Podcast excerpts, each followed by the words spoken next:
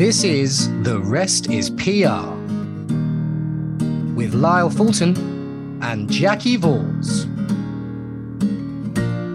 Hello, everyone, and welcome once again to The Rest is PR. My name is Lyle Fulton, and I'm here somewhat surprisingly with the wonderful Jacki Vause. I didn't expect listeners to be recording an episode today. I was fairly certain it wasn't going to happen because Jacki and the lovely Dimoso team have been away at the glorious, gorgeous Malton Grange in Northamptonshire, something I sadly couldn't get to. And then I get a message bright and early this morning. You about? I'm back. I'm back nice and early. So, Jacki, as is tradition, I'm going to ask you, how are you this fine Friday morning with a follow up question. How has this week been? How were the team? How was your trip away? It's a great trip. Thanks, Lyle. I am very upset that you didn't make it. I have just previous to us getting on air outlined the possibilities to Lyle. I am absolutely but he gutted. was from, uh, from injury and doubling up and all sorts of shenanigans going on in your production. But our production went re- really seamlessly. And I want to be, do a big shout out actually to my very new executive assistant, Victoria, who literally was recruited the week before, dived in and made it a fantastic experience. Got people there, arranged a minibus. I said a coach, and everyone went, "It's a van with seats." But anyway, um, arranged a coach to go up there. It was sort of on the hotline to the person who owned the place. This place was incredible.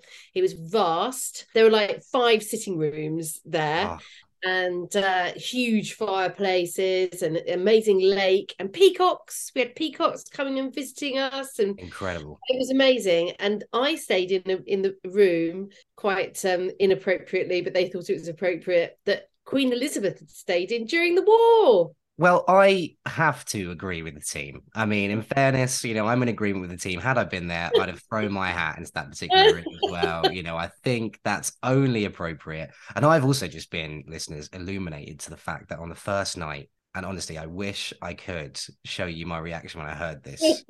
Still absolutely devastated this. Jacki brought a karaoke machine to this place. And on the first night, the team did team karaoke. And you don't even really have to know me personally, listeners, to get the sense of how much I adore karaoke. Karaoke. And I am Well. I Apparently, some of the stories Kelly hogged it. We invited the inevitable Kelly, Kelly Vero along. We hogged it. I, I opened um, everything up with a rendition of Dancing Queen, and I genuinely think everybody just looked like they were in shock. rendition. So yeah, so that was fun. That was our Christmas thing because I wanted to do something a bit different because of COVID and everything else. We have all been working remotely a lot, and even though um, I think we've referred to on a previous pod, everybody went out to Helsinki for a big event. I tried to think about events and times where I can get the maximum amount of people together. And because it was Christmas, I knew we'd be spending a fortune taking people out for a dinner or doing a Christmas party or something. So I thought, what a better opportunity than to try and rent a big house in the country, get everybody there for a couple of days and we did our reviews we did i brought along some gingerbread houses for people to make some christmas baubles for people to Oh, paint or do um marbling with the inks and dipping and stuff like that so yeah i, I do think i don't know because I, I left early to to do some delivery of said Vero to London City Airport, which is why I'm back early, which is why we're doing this impromptu pod. back and ready, back and ready, which is awesome. And like I say, I was absolutely delighted to get the message this morning. I was absolutely buzzing. I will be honest, and I haven't actually said this to Jacki listeners just yet. I will be honest. I was half expecting Jacki to be like, "Yeah, I'm free for a podcast." Some of the team may well just be here because I was half expecting you to do it from where you were. I'm thrilled that we have our lovely on-air sign behind us, which, if you've been watching the videos, is is behind Jacki. Eh, true to form, that is brilliantly front and center behind Jacki. But yeah, I was absolutely gutted. And the more I hear about gingerbread house making and all the Yeah. team being together, meanwhile, I was out doing a Christmas Carol, which, depending on when this episode goes out, will still be running in St Albans. Come along, brave the piercing cold. cold, the bitter cold. It was minus three last night when I did it, listeners. Um, and uh, I'm trying to hide as best as I can just the intense devastation I feel that the wonderful team were lovely, snug and warm, having loads of Oh, fun. No, snug and warm, was not the byproduct of being in a large house. God knows how much money that place takes to heat, but um, probably quite understandably, I I don't think it was on full heating. I on my faithful hot water bottle and clutched it for most of the time I was there. In fairness, I can understand that from the perspective of the owner. Meanwhile, I am about to embark again today and tomorrow and Sunday, looking like the Michelin man as I walk out and walk around the yeah. site because I wear about eight layers to keep myself warm. And I have all the audience going, Oh, I hope you're wearing layers. And I go, as Charles Dickens, I have to reply and go, Layers? What what are these layers you speak of? No, no, I'm used to the cold. I wrote this story in the cold, blah blah blah blah blah. It's freezing. We get it. Um, but this week, listeners, we have decided to, in this impromptu episode, discuss something that I think we were always bound to discuss at some point, but it seems quite pertinent now because of the release of a certain Netflix series, which I'm sure we'll talk quite a bit about, but also a few other things that have gone in the last few weeks and months. We've decided to talk about celebrity PR, almost like a Christmas special. Can we call this this one? The rest is Harry and Meghan. The rest is Harry and Meghan. The thing is, is that from my understanding, I haven't watched any of the series yet, but uh, Alice, my wife, has told me that they actually call themselves H and M, like you know, M calls him H and H calls him M.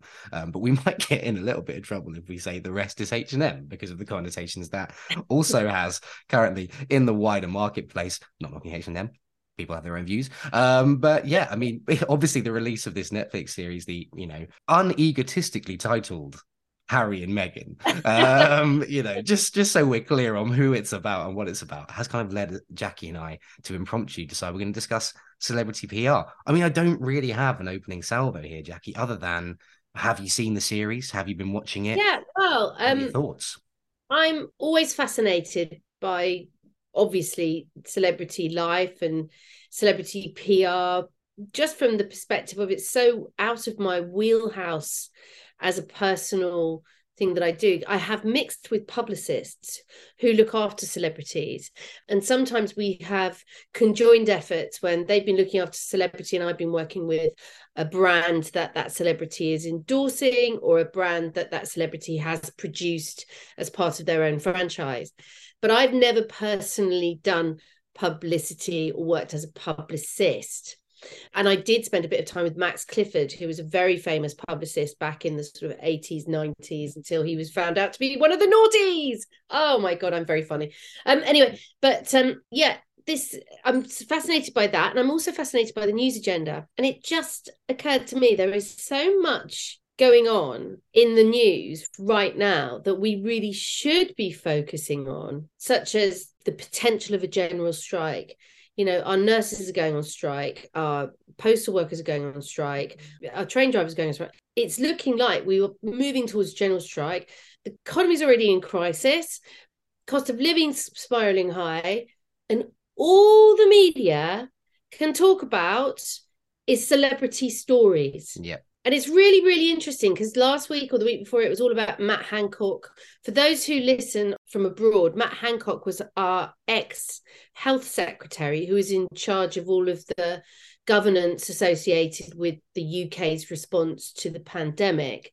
Yeah. And was found to have broken his own rules that he set for all of us to follow and um, he subsequently resigned from the post in, with his head hanging in shame. Mm. and then suddenly turned up on one of the biggest reality tv shows. I'm a celebrity get me out of here.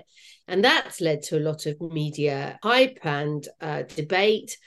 And then for hot on the heels we have harry and meghan with the release of their new documentary which was yeah beautifully and cynically timed to coincide with a royal family trip of William and Kate to Boston, yeah, um, in the United States. And I'm just I'm agog with how much media airtime and column inches these stories are getting. Yeah, I totally agree. I completely agree. And I think framing it in that way is actually really important because we could quite easily particularly with the Matt Hancock example. And I, part of me hopes that for the next half an hour to 40 minutes, we do do this. We could quite easily just, you know, completely bash Matt Hancock for what he's done because, you know, I think it was just, you know, horrendously inappropriate. And um, I hear on the grapevine, although this might just be tabloid rumor, that he's also since been offered a deal to appear on Who Dares Wins, SAS Who Well, Dares he already Wins. did one. He already did a celebrity who dares wins, but nobody took much notice of that. Which leads me to my very cynical supposition that it's very much in political in the political circles to their benefit. Yeah. That these stories do eclipse all the real life stuff that's going on. And it's weird, isn't it? In the political sphere, you know, this is a tangent we'll roll down just, just briefly. In the political Mm. sphere, it's kind of a weapon that both can use, isn't it? Weirdly, because we're under a new premiership now with uh, Rishi Sunak, who uh, seemingly, you know, depending on who you believe and who you listen to, was occasionally at loggerheads with Matt Hancock's approach to everything when it came to PPE and things like that. Um, again, that's not me sticking up for one or the other. That's just, you know, kind of in the space that we exist in. That's kind of how people view it. Um, so Rishi can, you know, kind of publicly come out, although I, I believe he's yet to do so, and kind of denounce that he's, you know, that Matt Hancock has done this in in the jungle, and kind of make it very clear that that's not how his MP should behave. Um, one imagines he'll do that at some point, but um, Matt Hancock's obviously recently announced that he's not going to stand at the next general election. And Keir Starmer on the other side obviously has a huge stick to beat the government with now. What you know, your your ex MPs or actually current MPs, because for listeners outside of the UK, what made this all the more scandalous is that Matt Hancock was, and I believe still is, a sitting MP. Like he was just Yeah, suspended. He's paid by the taxpayer to Yeah. represent his constituency in Parliament. He was he was suspended by the Conservative Party, but being suspended from Parliament doesn't mean you are suspended as an MP. So while he was in the jungle and he got to the final, because this country is occasionally a bit bonkers, Oh. occasionally more or less all the time. Um, you know, he didn't win it. Mercifully, lovely Jill Scott, who's a fantastic person and, and a great ambassador for women's sport and all sorts of other things. She's brilliant. Jill Scott won it, but Matt Hancock got to the final. So for a good three weeks, he was supposed to be at work, and instead he was in the jungle earning money from ITV, still earning money as an MP, and that's that's what was so scandalous. Yeah, extraordinary, extraordinary money. I mean, it's just more money than some people make in their lifetimes. And in fairness, he's he, he he's already earning as an MP not a huge amount of money, but more than lots of people would. Uh, small people, hasn't yeah, More- And this is, you know, this is it's celebrity fodder, isn't it? It's classic. I'm gonna not have a life in politics anymore. I want to work out where I'm going next, my career. I am quite famous. Oh, let me use that fame. I'll write a book about COVID and I'll go on these TV shows because they'll pay me to do it. I can sit there and set up my stall. And in some ways, and I hate this phrase, but any press is good press. well, Those kind of people sometimes does apply. and that's what he'll believe, right? And this leads me on to a really interesting question, actually, while we're getting onto it, because going back to something you said earlier on just now, how you frame something like this very much divides whether or not it's an opinion or just a statement of fact. So Mm. you and I can have an opinion, and I think we've made our opinions fairly clear on Matt Hancock, as I'm sure a lot of people will do. But we can also have an opinion on Harry and Meghan, and that's a slightly more divisive. I slightly differ with you on the Matt Yeah. Hancock thing. Interesting. All right, we'll, we'll we'll come we'll come back onto that in just a second.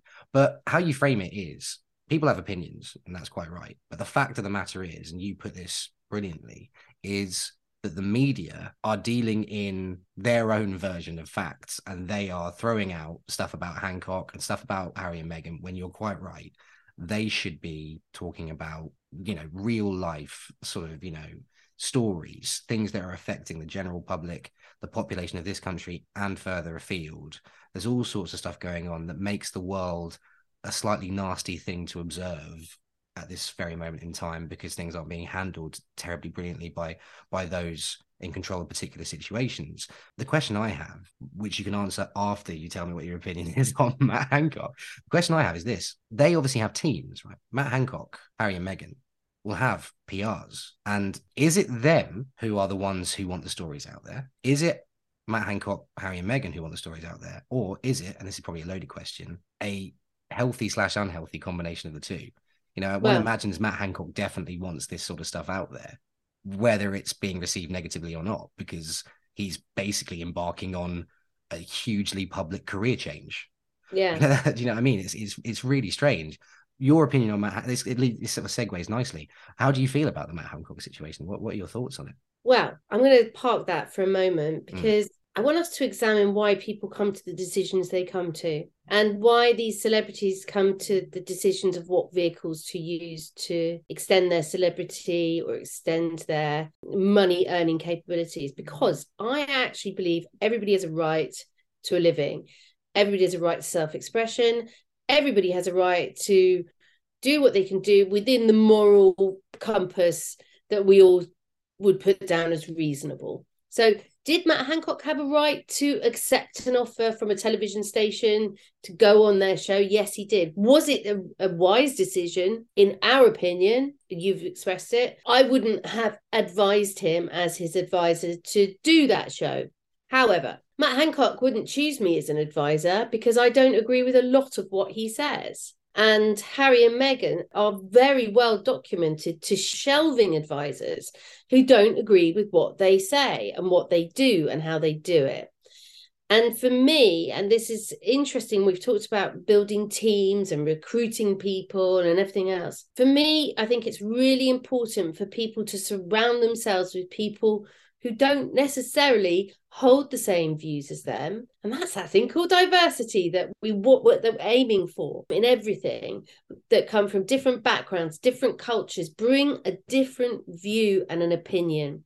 The problem with these celebrities who make these ill thought out decisions is that they are surrounding themselves with sycophants and people who just want to make money off them and who really will just go along with them because they're going to make their cut they're going to take their percentage of the fee the, the exorbitant fee that matt hancock they're going to be making their money out of this docu series all of these people are just oh i'm going to say it leeches. And at some level i think the celebrities themselves are actually quite vulnerable yeah. because they are only exposed to people that agree with them mm. but it's their own narcissistic tendencies that lead them to not take the challenges or not even put themselves in the place where they could get some challenges. I mean, someone's you're so right, first of all. I mean, I think that's a fantastic way of putting it. I mean, Matt Hancock's a really interesting example. We're going to go on to Harry Meghan in, in just a moment because I think that's a really important, very different example to the Matt mm. Hancock example, but has its similarities. But Matt Hancock's a really interesting example insofar as someone's clearly got Matt Hancock, right? Someone has, you know, he he's almost certainly, although you wouldn't put it past this government, in fairness, and I don't want to go government bashing too heavily, but you wouldn't put it past him to still be using the government's PR team and hit the government spin doctors. But I'm sure he's not, given that that would be hugely oxymoronic. I don't even know where yeah, well, they probably don't have. They're probably... going to get into my views. Yeah, that's it. Yeah, I mean, yeah, they have the worst. The thing in politics, they throw out the people that disagree with them. They only yeah. bring in the ones that are going to, you know, go with what they want to say. So it's and a similar thing. Let's put it this way. I mean, this is a huge tangent. This is a huge leap. I'm going to go there. If the powers that be, the chief whip, Rishi and co, thought that Matt Hancock was likely to go into the jungle and say glorious things about the Conservative government's response to the pandemic and how he got it absolutely right and how Rishi's brilliant, that suspension might have been harder to put through. Do you know what I mean? They they would have been under huge pressure. But I get the sense that it was a fairly easy task, you know, the powers that be within Parliament, because they were like, he's definitely going to go on and build his own profile by saying he just wants forgiveness and that he just fell in love with this woman and that he did this and he did that and you know and that you know he has regrets and you know, if you don't then suspend someone who's going to go in and essentially, in his own unique, nuanced way, badmouth the response to the pandemic, as he should, because he got it wrong. You know, we acknowledge that. Then you know, obviously, you're going to take action. But that's a that's a different point entirely. Matt Hancock, someone's obviously got hold of him from a PR perspective and gone, you know, let's place you here, let's position you here. We talk about positioning, we talk about the message he's trying to send. Someone's gone into him and said, there's some cleaning up to do here, image wise. The UK is an incredibly unique audience when it comes to public figures. You know, we kind of love to hate and hate to love. That's in our very nature. And it's that that sort of nature is only growing and developing as social media becomes bigger and as, you know, 24 hour rolling news becomes bigger. And there's a reason Matt Hancock got to the final of I'm a Celebrity, Get Me Out of Here. And fair enough, 90% of the reason is there are probably conservative supporters who quite like him, who voted him through. But I would be amazed if there wasn't 10% of the voting audience who were like, I just want to see him have a hard time. I oh my like god! In the in the first instance, that was definitely the voting. But you know what? I thought he played it very well. I thought he once he got in there, the, the question the questionable thing about him was going in there was the hmm. decision mm. he took to actually go into the yeah. jungle.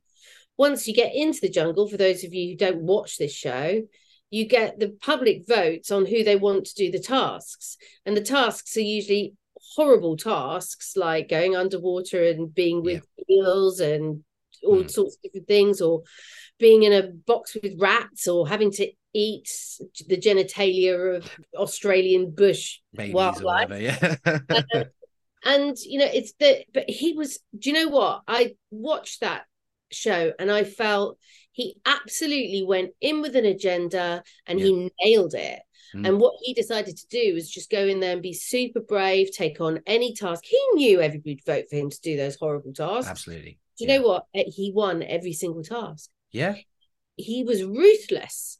He was completely ruthless. His campmates were quite interesting kind of their reaction was very interesting to him. They're all stuck there for three weeks together. They're going to have to get on with the guy. Yeah. might their politics obviously went against uh, everything he believes in. Yeah. But he started to convert them a bit. But a, few of them, even right to the last, were just pointing out small things that he was doing. Like he would turn the telephone numbers of his rival campmates over. So they would leave their shirt with their telephone number on it so that people could see the number and vote for them. He would go around turning those shirts over yeah. so that the cameras didn't have them. And it was little things like that you would see dotted through all this oh please forgive me. I just want to show myself as yep. a human being because nobody knows that us politicians are really human beings. No what we do know is that you're ruthless competitors who want to get on and want to win. Now for me is that a bad thing that we have people who are competitive and want to win and want to do the best in terms of representing us as a country? I don't think that's that's wrong what I do think is wrong is his judgment. And I don't want anybody in power in this country with such appalling judgment. It also sends a really. You did show yourself to me, Matt Hancock. You did show the reality of yourself. And the reality of yourself is you can nail as many dirty, filthy tasks as you like, but you showed me that your judgment is completely skewed towards you and what you want and not what other people want and what's best for them. Spot on. You're absolutely spot on. And I think, yeah, that's kind of the overriding image we get is hang on a minute, you know, he's gone in there, and much as it pains me to say it, you know, he's kind of conducted himself reasonably well, public facing wise. What I found fascinating as well, and what became very clear, unless they were doing a brilliant job of lying about it, is his fellow contestants, when they came out and were interviewed about him, that was obviously the first question they were asked. How did you feel when Matt Hancock came into the jungle? They obviously were unaware you know, it was kind of rumored to be happening. And then they obviously all flew out to Australia. And I imagine that ITV have got a fairly watertight news kind of barrier around things so that people don't know what's being said about them and what's being said about the show. And they clearly didn't know that Matt Hancock was coming in.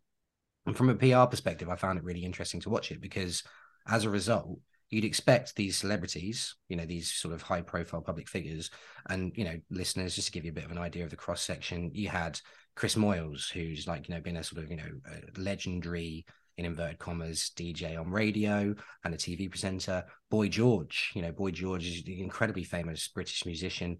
Uh, Jill Scott, who won the Euros with uh, the England women's national team last year, and she's fantastic as well. She ended up winning the thing. Sorry to spoil that if you want to binge it back through. They obviously hadn't been briefed by whoever no, no, their no, PR as well. Knew. None of them knew. So Matt Hancock had clearly been briefed by his team. This is how we approach this. And obviously, in conjunction with Matt Hancock, he was like, Yeah, I agree. Because as you pointed out, he will probably only have a team around him who share his vision of where he wants to go. The likes of Boy George, Chris Moyles, Jill Scott, to name a few, Seann Walsh, who's had his own PR issues in the past with his appearance on Strictly, they didn't know that Matt Hancock was going in. They had no idea. So they weren't briefed by their team on how to respond to this. It made it a really interesting PR case study because they were kind of having to come up with their own messaging and their own yeah. position on Matt Hancock from the perspective of their own profile. Hey, the interesting the that played out in this was the journalist Charlene. Is it Charlene White? Yeah, she's a TV journalist. She was so conflicted he chose her. He was so clever. He chose her as his deputy, which meant that they could have privileges over the other campmates. And he offered for her to come and sleep in the comfy beds and not in the hammocks on outside in the jungle. She couldn't say, I cannot, I am conflicted. So she ran herself into a lot of arguments with her campmates because she was taking up an extra bed in the camp which they needed and they were like why don't you just go and sleep in in the comfy comfy bed in the same room as Matt Hancock. We don't understand it. And she couldn't say it's because I'm so conflicted as an objective journalist. I cannot spend the night in a room with that same man on our own because it can it puts me in a in a place of conflict and she's stuck by her principles and for me she was the one that came out like a shining light out of that because she didn't deviate from objectivity but and she couldn't say because she had to stick with her objective things she couldn't say to them hey, I'm a journalist. I've got to maintain my objectivity. She couldn't say it because then she's looking like she's making a judgment on him by not going. So she had to sort of bear it all on her own. You're right. She did an incredible job. And again, sorry to spoil it for anybody who wants to go back through it. I'm sure, you know, there'll be people who are doing that. But she was one of the very first people out, which is a real shame because I really felt she dealt with that situation mm-hmm. so, so well. And it comes back to an episode that we have recorded in the in the past when it comes to sort of you know profile building. We've also spoken about this a lot in, in the past as well this idea of sort of your own PR strategy, centering not entirely, but a lot of it centers on a value system, a belief system, right? And when it comes to messaging, when it comes to how you position yourself, when it comes to the strategy itself of a company, of a business, and also of an individual, sticking to those values, you know, you can adapt the kind of output, you can adapt how you work, you can adapt the mechanics of a PR strategy, but the value system stays at the core of everything you do so that everyone stays on message on brand stays within the same sort of confines is the wrong word but knows 100%. exactly how they how they're supposed to behave you know in essence. And she stuck to her values and she came out in my opinion looking absolutely fantastic because yeah. fair enough you know the tactics changed. The strategy in and of itself occasionally changed like you rightly say she quite quickly instinctively became aware that she was going to have to cohabitate with this guy that she yeah. disagrees with wholeheartedly. But she never well, strayed she, from don't know that visually. We think she might but she yeah. did she didn't say that. No. She couldn't. She couldn't do it. She yeah. never strayed from that and that's no. the thing and that's and and that that that for me is kind of a great you know her her team insofar as she has one which i'm sure she does will probably she actually said she was briefed before she went in by itv and you know i have big question marks over itv's publicity yes. team yeah, yeah, yeah, but i think on this one they called it correctly and they said you've got to maintain your objectivity and I mean, she was briefed correctly during for that show. Really interesting. It is really fascinating and, um, and, and all you, of and i love the way you brought up values there Lyle that is so so true and I didn't think about this, but you've just made me think about this. And if you look at Harry and Meghan, for example, don't think for one minute they haven't messaged everything they do to the nth degree. Mm. But it doesn't come from a position of their values. No. Their messaging comes from a position of their narcissism. This is a really interesting point. And this is something this is I'm so proud of you for these segues. This is huge. This is good. You know, we're growing. We're you growing love you love me to riff off what you're doing. I just love a segue. And this is just, you know what I mean? Every time that happens, I'm just like, oh, this is pure gold, pure solid gold. But you know, you're absolutely right. And this is something I was going to sort of talk about right at the beginning of this episode as well, which is really interesting because, and I spoke about Matt Hancock and Harry and Meghan being very similar, but also very different examples of celebrity PR. And mm. listeners, full disclosure, the reason we're talking about these two examples is not because you know we're we're trying to sort of go in on either party. It's just because they're front and center at the moment. You know, we could go mm. back through history, and I'm sure we will do in another episode. oh, I was speaking with Kelly this morning just about um, George Galloway, Germaine Greer, yeah. all these that went into Celebrity Big Brother. Yeah. Why? Yeah. Um, who was the Strictly? That went reasonably well for her. Who was the Strictly? Um, oh, na- names just disappeared. Oh, um, and um, Ann Widdecombe. Ann Widdecombe, yeah. Ann Widdecombe, who did who did Strictly, and that went reasonably well. I mean, she bless her, she wasn't that brilliant, but that went reasonably well for her, and she, we kind of saw a lighter side, and that was an example of you know some some reasonably good celebrity PR and it kind of working and coming full circle for her. But yeah, just to sort of vehicle. You know, Look exactly. at the vehicle that she chose. Exactly. She advisors that said going to Strictly Come Dancing, which is for people listening in the US is like Dancing with Stars. Yeah, that is a perfect Saturday night family entertainment show yeah. that doesn't take anyone away from their day jobs yeah. that is showing them trying to take on a new skill it's completely different type of reality show and it's about it's application about narcissism. It's actually about laying yourself open to criticism Yeah. because nobody can dance. Exactly. It's about So application. It's about hard work. about the vehicle that you choose Mm, and why you're doing it. yeah. So if Matt Hancock had done Strictly, Mm. that might have been a completely different response from viewers. Yeah, exactly right. Exactly right. And you know, strictly, you're absolutely right in what you say is about, you know, hard work. It's about sort of, you know, getting stuck in. You're so But right would he do that hard work? Would he lay himself open to criticism because he can't put one foot in front of another? Would he get paid four hundred thousand pounds? Could he still put his dyslexia? The one thing he said he was doing it for the jungle thing, he said he was doing it to put dyslexia front and center in people's minds. Could he have done that with Strictly? Absolutely. Would he have got four hundred thousand pounds for it? Not in a million lifetimes. No Would he have got that exposure? Not in a million lifetimes. Well, because he probably just wasn't, you know, cynically. like you say with Strictly, you're just not, you know, it's I love Strictly, it's brilliant, but you're just not seen enough. Do you know what I mean? You're seen every Saturday, occasionally Sunday, and then that's it. You're just not seen. Hmm. You know, he wants to be front and center in people's thinking for three weeks and get whatever agenda he was positing out there for all to kind of absorb and, and digest, however you may have decided to do that. Going back to the values, you were about to make a point before I started ranting about Matt Hancock. Yeah. Which we could, and, and I would love to do because it's very therapeutic. Um, by the way, and you know, I feel like the listeners are starting to glean what our opinion is on this, but you know, we are objective. You know, we are we are we are neutral. The Harry and Meghan thing is really interesting. Going back to when we first started the conversation, the idea that Matt Hancock had an agenda and then went and executed it in the jungle. I and you, and I'm sure thousands of people, hundreds of thousands of people in the country and worldwide, disagreed with the agenda, right? Insofar as I think he is irredeemable in terms of what he did. You know, that that's just my opinion. I don't. I You think know, everybody deserves Ev- ev- ev- everyone everyone makes mistakes and th- there that is you know and it's uh, maybe irredeemable is too strong a word but he got it drastically wrong he wasn't the only one i would just like to say that. But he you know as you pointed out he was the only one who was then in my opinion daft enough and i'm the same i wouldn't advise him. He was the only one who then went on i'm a to get me out of here and did that thing.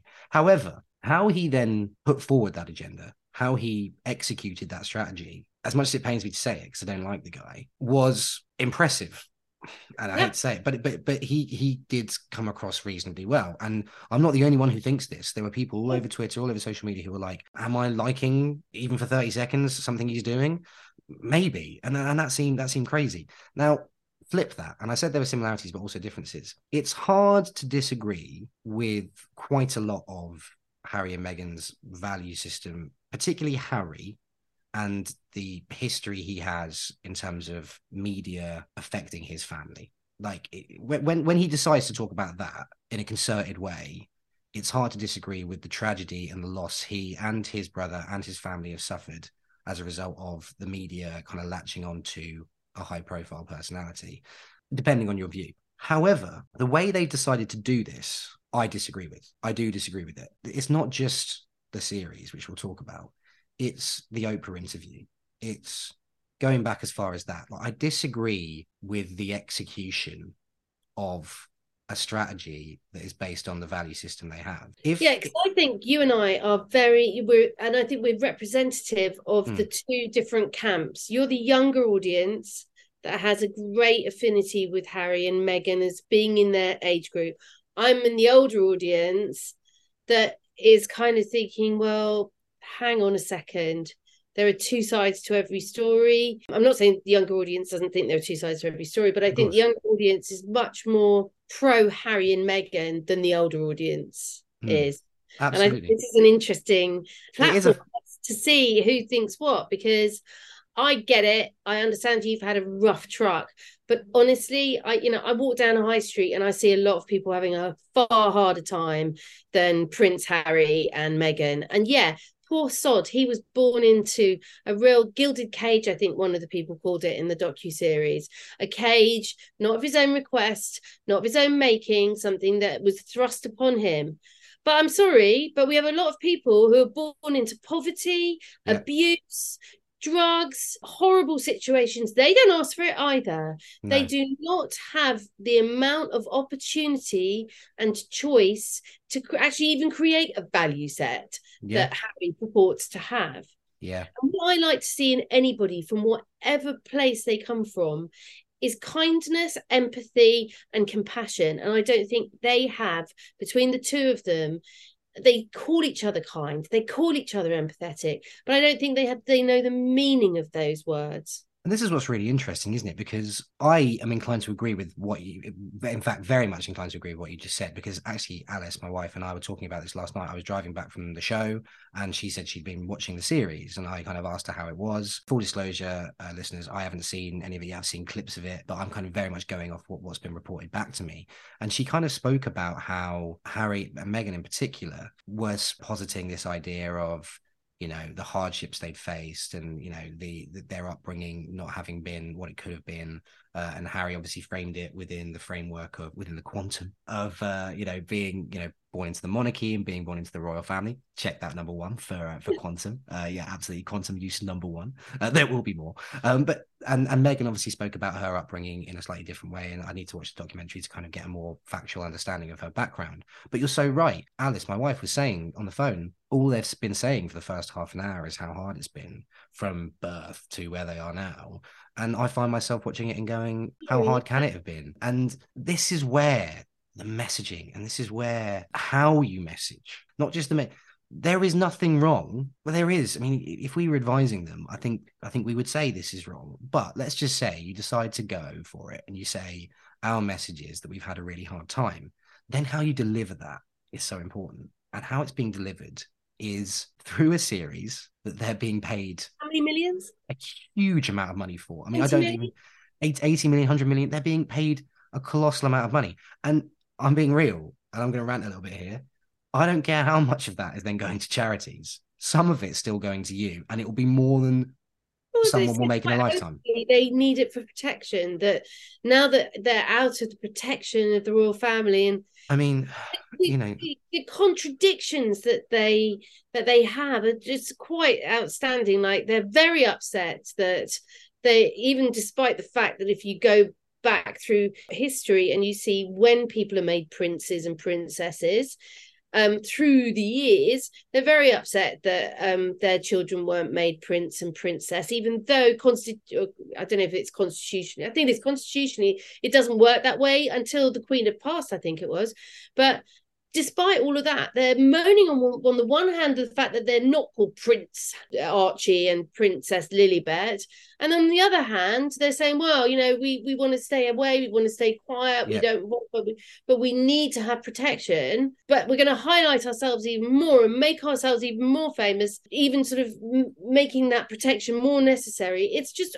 all a jumbling mess of narcissism. Yeah. And from a PR perspective, again, you mentioned right at the top of this episode, they probably have a team or have had a team in the past, some of whom who've gone, Are we sure? And they've then gone, Yeah, we're sure. Oh, and by the way, we're not sure about you anymore. You can go. And we'll get someone in who's definitely sure about what we want to do. And it kind of, you know, I don't want to go too heavy on this, but it kind of makes a mockery of who they select to be PR advisors and how they use them. Meghan look, watched too many of these romantic Netflix type films about royal families and princessy type films and thought that the whole world was going to teach her how to be a princess and that she was going to have everyone kowtowing to her and you know rolling her around in new clothes and etiquette and all this sort of thing and she didn't get any of that and she threw no. all her toys out the pram and got very sulky that she wasn't the center of attention yeah and and Harry, who's a very angry young man and has been angry for years, quite rightly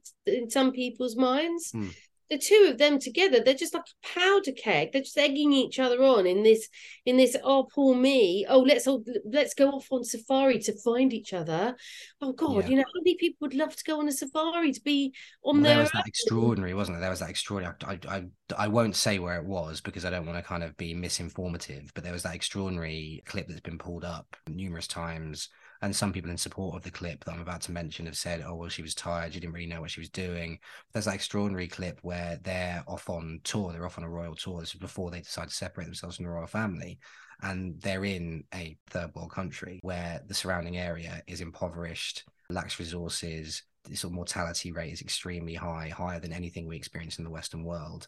And she's in the back of a palatial garden with an ITV reporter who says, "How's it been these last few weeks? You know, with the press sort of saying these things about you, and um, how's it been?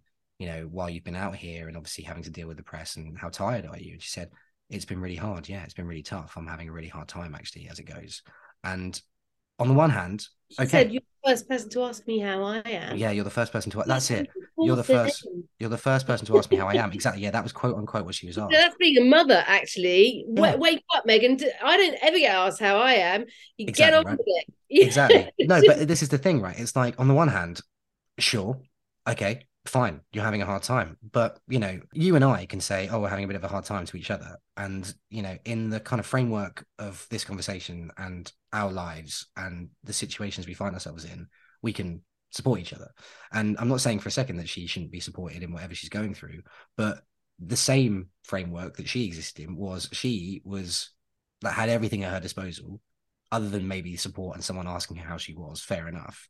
And 50 foot away on the other side of a wall, a single mother was facing prospectively Genuine hardship. genuine hardship. You know, s- s- you know, having a moment to think about. choosing whether she ate or her children ate. Yeah, and, yeah. you know, going hung- and you know, and, and you kind of think, I mean, they must have, and they they almost certainly do have, because people are climbing over themselves, I imagine, to advise them. You know, because it's it's a it's a money pit.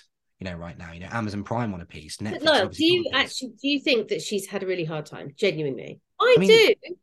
I do. I think she. I think she has, and I think he has. But we talked about Matt Hancock and the channel that he chose, and how he chose to channel his problems or you know, his his desire for celebrity. And Harry have chosen very public channels the channels they purport to hate, by the way, to try and tell their story. Nobody knows the real truth except for us and our story. Well, just don't. He's Just had a it's that hard, if it's been that bad, which I'd like to believe, you know, I'd like to believe you. I know Piers Morgan got sacked because he just goes, I don't believe it. I don't believe that she was Yeah. suicidal. Now, I think he was wrong to at a time when she's talking about a really tough issue and the way he responded wasn't very empathetic towards those people who are genuinely going through suicidal thoughts and that was typical Piers Morgan bluster but on the other hand I do kind of empathize a bit with his position which is you know if you're having problems don't go on TV and start telling people about it or don't write about them in an autobiography Mm. have everything at your disposal. You have your close friends, your family, everyone around you. And if you are pulling away and if you can't cope with it, pull away. There are other royals who have had the same troubles and have pulled themselves away. They themselves away. done a song and dance about it. Yeah, yeah, know, exactly you look right. Princess Michael of Kent. She struggled, she pulled away.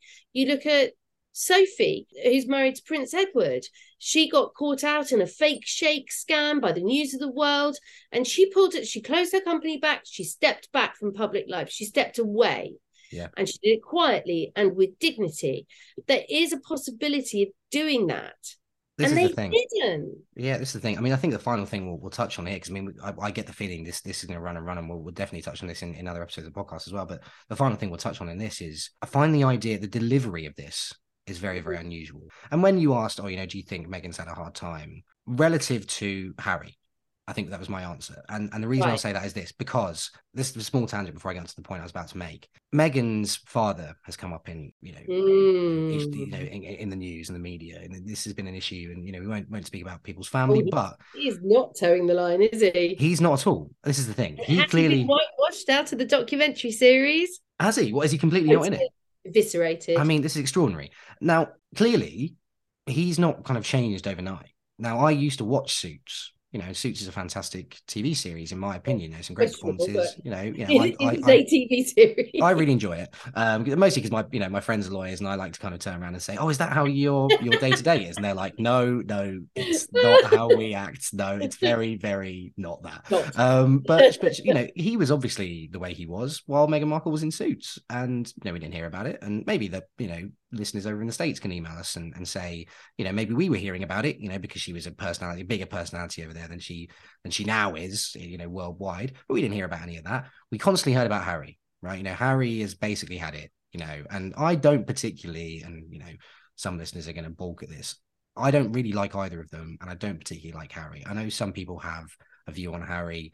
You know, I'm not a monarchist by any stretch of the imagination, but I do I quite am. like I do quite like Will and Kate. I mean, I'm you know I don't I don't I don't lean one way or another on the monarchy really. I I, So many people aren't monarchists, and I don't hold that against them. I don't You know, mind family just through birth should have Yeah. some kind of great position. It is quite difficult to justify. I don't mind. You know, I you know, I kind of I, I was very sad when she passed. You know, I was very, very sad. And I like Will and Kate. You know, I, I think they're great. I think they're they get it. Do you know what I mean? They just get it and they do fantastic charitable work and Mm. you know, public facing. They're they're brilliant. I think they're fantastic. And what they were doing during the pandemic, speaking to school children digitally and making sure that they were sort of, you know, being very open and, and knew they had support when it came to their mental health and their education. I think it's great. So, you know, when it comes to that, if you separate the background of it and, you know, the economics of it and what have you, I think they're good. I think they're fine, you know, and, and I don't have a problem with it. Never really been a particular fan of Harry. You know, you look at the the backstory, and again, I don't want to go Harry bashing too much, but you know, he's you know, he kind of went and did his own thing.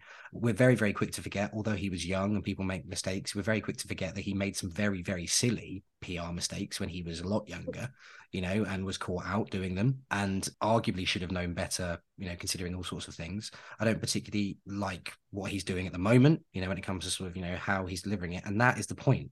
The point I'm trying to make is from a PR perspective, doing this in an effort to clear things up, set the record straight, but also, in my opinion, and this might not be what they believe, but this is how it's appearing to me, send a message about how hurtful media attention can be to someone's personal life and their way of life and their family, and sending that through a prism of, look what happened to my mum, but then doing something that's so obviously going to be scrutinized to the nth degree by the very people you don't want reporting on it Mm, is extraordinarily mm, critical. You know, I, I I I find I find it difficult to fathom how much of uh, an oxymoron that is. And there are people in their team alongside them who are going, "This is going to smash. This is going to be absolutely Yeah. brilliant," and it will. It will be one of the most viewed things ever. Your story from your own mouth. I can imagine the conversations they've had.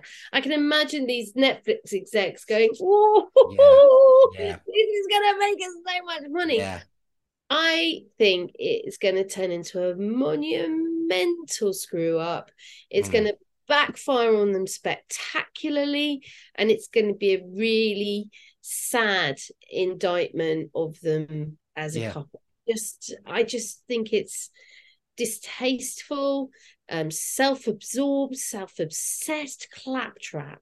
And I'm a massive royal fan, and I have a lot of respect for the royals doing the job that they see that they have to do, which is serve us, going out and doing all of these engagements. The Queen literally works until her dying day, like seeing Liz Truss like two days before she dies. It was just ridiculous madness. and all of that great example of service of i mean yeah a lot of people do get born into a job by the way as well he was born into a job you know boo hoo you didn't like the job that you were born into trot on and go and do something else quietly like other people do. Yeah, but you know and i have huge sympathy for the fact he lost his mother at such a young age and the, the archaic infrastructure that he was exposed to in terms of walking behind coffins and all of that. Huge sympathy. But that does not excuse the brain of a man who is in his 30s who should know better Yeah. now Mm. and should act better and be better and be kinder and be nicer to the people around him who he doesn't agree with, throws out such harsh criticism of, why can't you just be a bit kinder and shut up and just let them get on with their lives and you just get on with your life? that's the message, isn't it? The message is just let us get on with it. That that's that's what they're trying to send, but they're, they're sending it in kind of a reality series It's slash not like documentary this way. massive pick me kid. Yeah. I want to get on with my own life. Look at me over here. I get to go with Yeah. my own life. For those of you that will not watch the YouTube video of this episode, Jack has just done an excellent physical demonstration of uh, a kid in the playground uh, asking everyone to let him or her get on with their own life by waving their arms in the air. And it is absolutely brilliant. If ever there was a reason to get onto our YouTube channel, which is filling up nicely, then go and watch that. It's absolutely I'm not sure that was that very we'll leave it there because there's so much still to sort of uh, still sort of tackle here when it comes to celebrity PR, which I'm sure we will through the sort of prism and the framework of of other episodes we talk we have about. to find ourselves a publicist. We do, Show. we do. and talk Well, to us about how how you do this. Conan, and I know his publicist. Do it. Maybe Rex would come on the show. He's just launched a new baby range called Nala's Baby. I wonder if he'd come on the show. my Have first pet was called Nala. Trivia. There you go. There you go. It's a sign. He's got to come on. Yeah, get him on. Get him on. Absolutely. I'll finish it with this hypothetical question. Would we have a Netflix documentary of Harry and Meghan if they decided to go full rogue and hired Piers Morgan as their PR advisor? What what a point it is though, right? Surely, if if I was in a position where I was a high profile public figure before we finished the episode entirely, and thank you so much, listeners, for, for joining us this week. I think it's been absolutely brilliant. I've had loads of fun here. We've kind of just sort of on the fly, just kind of got, got things off our chest, which I love it. But you know, if I was a high profile public figure, I'd almost be inclined to employ at least as part of my team someone who didn't Just massively agree with what I stood for, so that I could kind of play to that. Do you know what I mean? Like, you know, that- that's that's surely a, a strategy, right? That's a tactic. Okay, yeah, you will agree with me, unsurprisingly, and thank you for that. Piers, what do you think? You know, a bit like Piers Morgan, you know, Piers, what do you think? Uh, I, I think it's rubbish. Okay, well, how can it be less rubbish to someone like yourself? You know, because I'm not going to drop, I'm not going to back down in terms of what my value system is. But you know, you clearly hate it, and you know, part of the strategy here is that I want to be as supported as possible in what I'm trying to get out there. Oh well, you know, if if you had to, maybe you could do this. Oh, great, cool. There's some sensibility in that. Anyway, conversation for another day. I mean, this is me basically hypothetically offering Piers Morgan a job to be my uh, PR advisor. Piers, if you are listening, and I know you are, uh, you're a regular listener, you know, big fan of the podcast.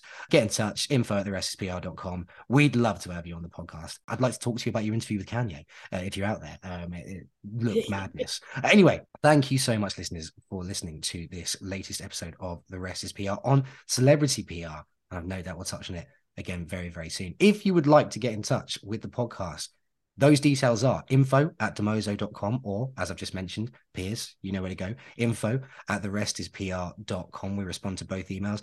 That can be if you want to suggest a topic for the podcast or if you want to come on as a guest. We're always looking for guests to come on the podcast and chat to us about anything and everything to do with PR and the world at large. If you want to check out our website, that is therestispr.com. And the wonderful Harry, who we mentioned uh, before the recording, actually, Harry, who's just joined the team at Dimoso, and he's fantastic. Lovely Harry. He's been work- own Prince Harry. Our own Prince Harry. There you are. He's been working very, very. See these segues, you're flying. I love it. These sort of callbacks is brilliant. Learning brilliantly. Harry has been doing some fantastic work on our website with some embedded players and some YouTube clips up there as well. So check out that website; it's growing all the time. And if you want to see what the wonderful team at Dimoso have been getting up to, besides karaoke uh, in lovely Northamptonshire, that is dimoso.com. Jacki, same time next week. Absolutely. Always. Wonderful stuff. Well, listeners, thank you so much for being with us once again for this episode, and we will see you next week for another exciting instalment The Rest is PR. Bye for now.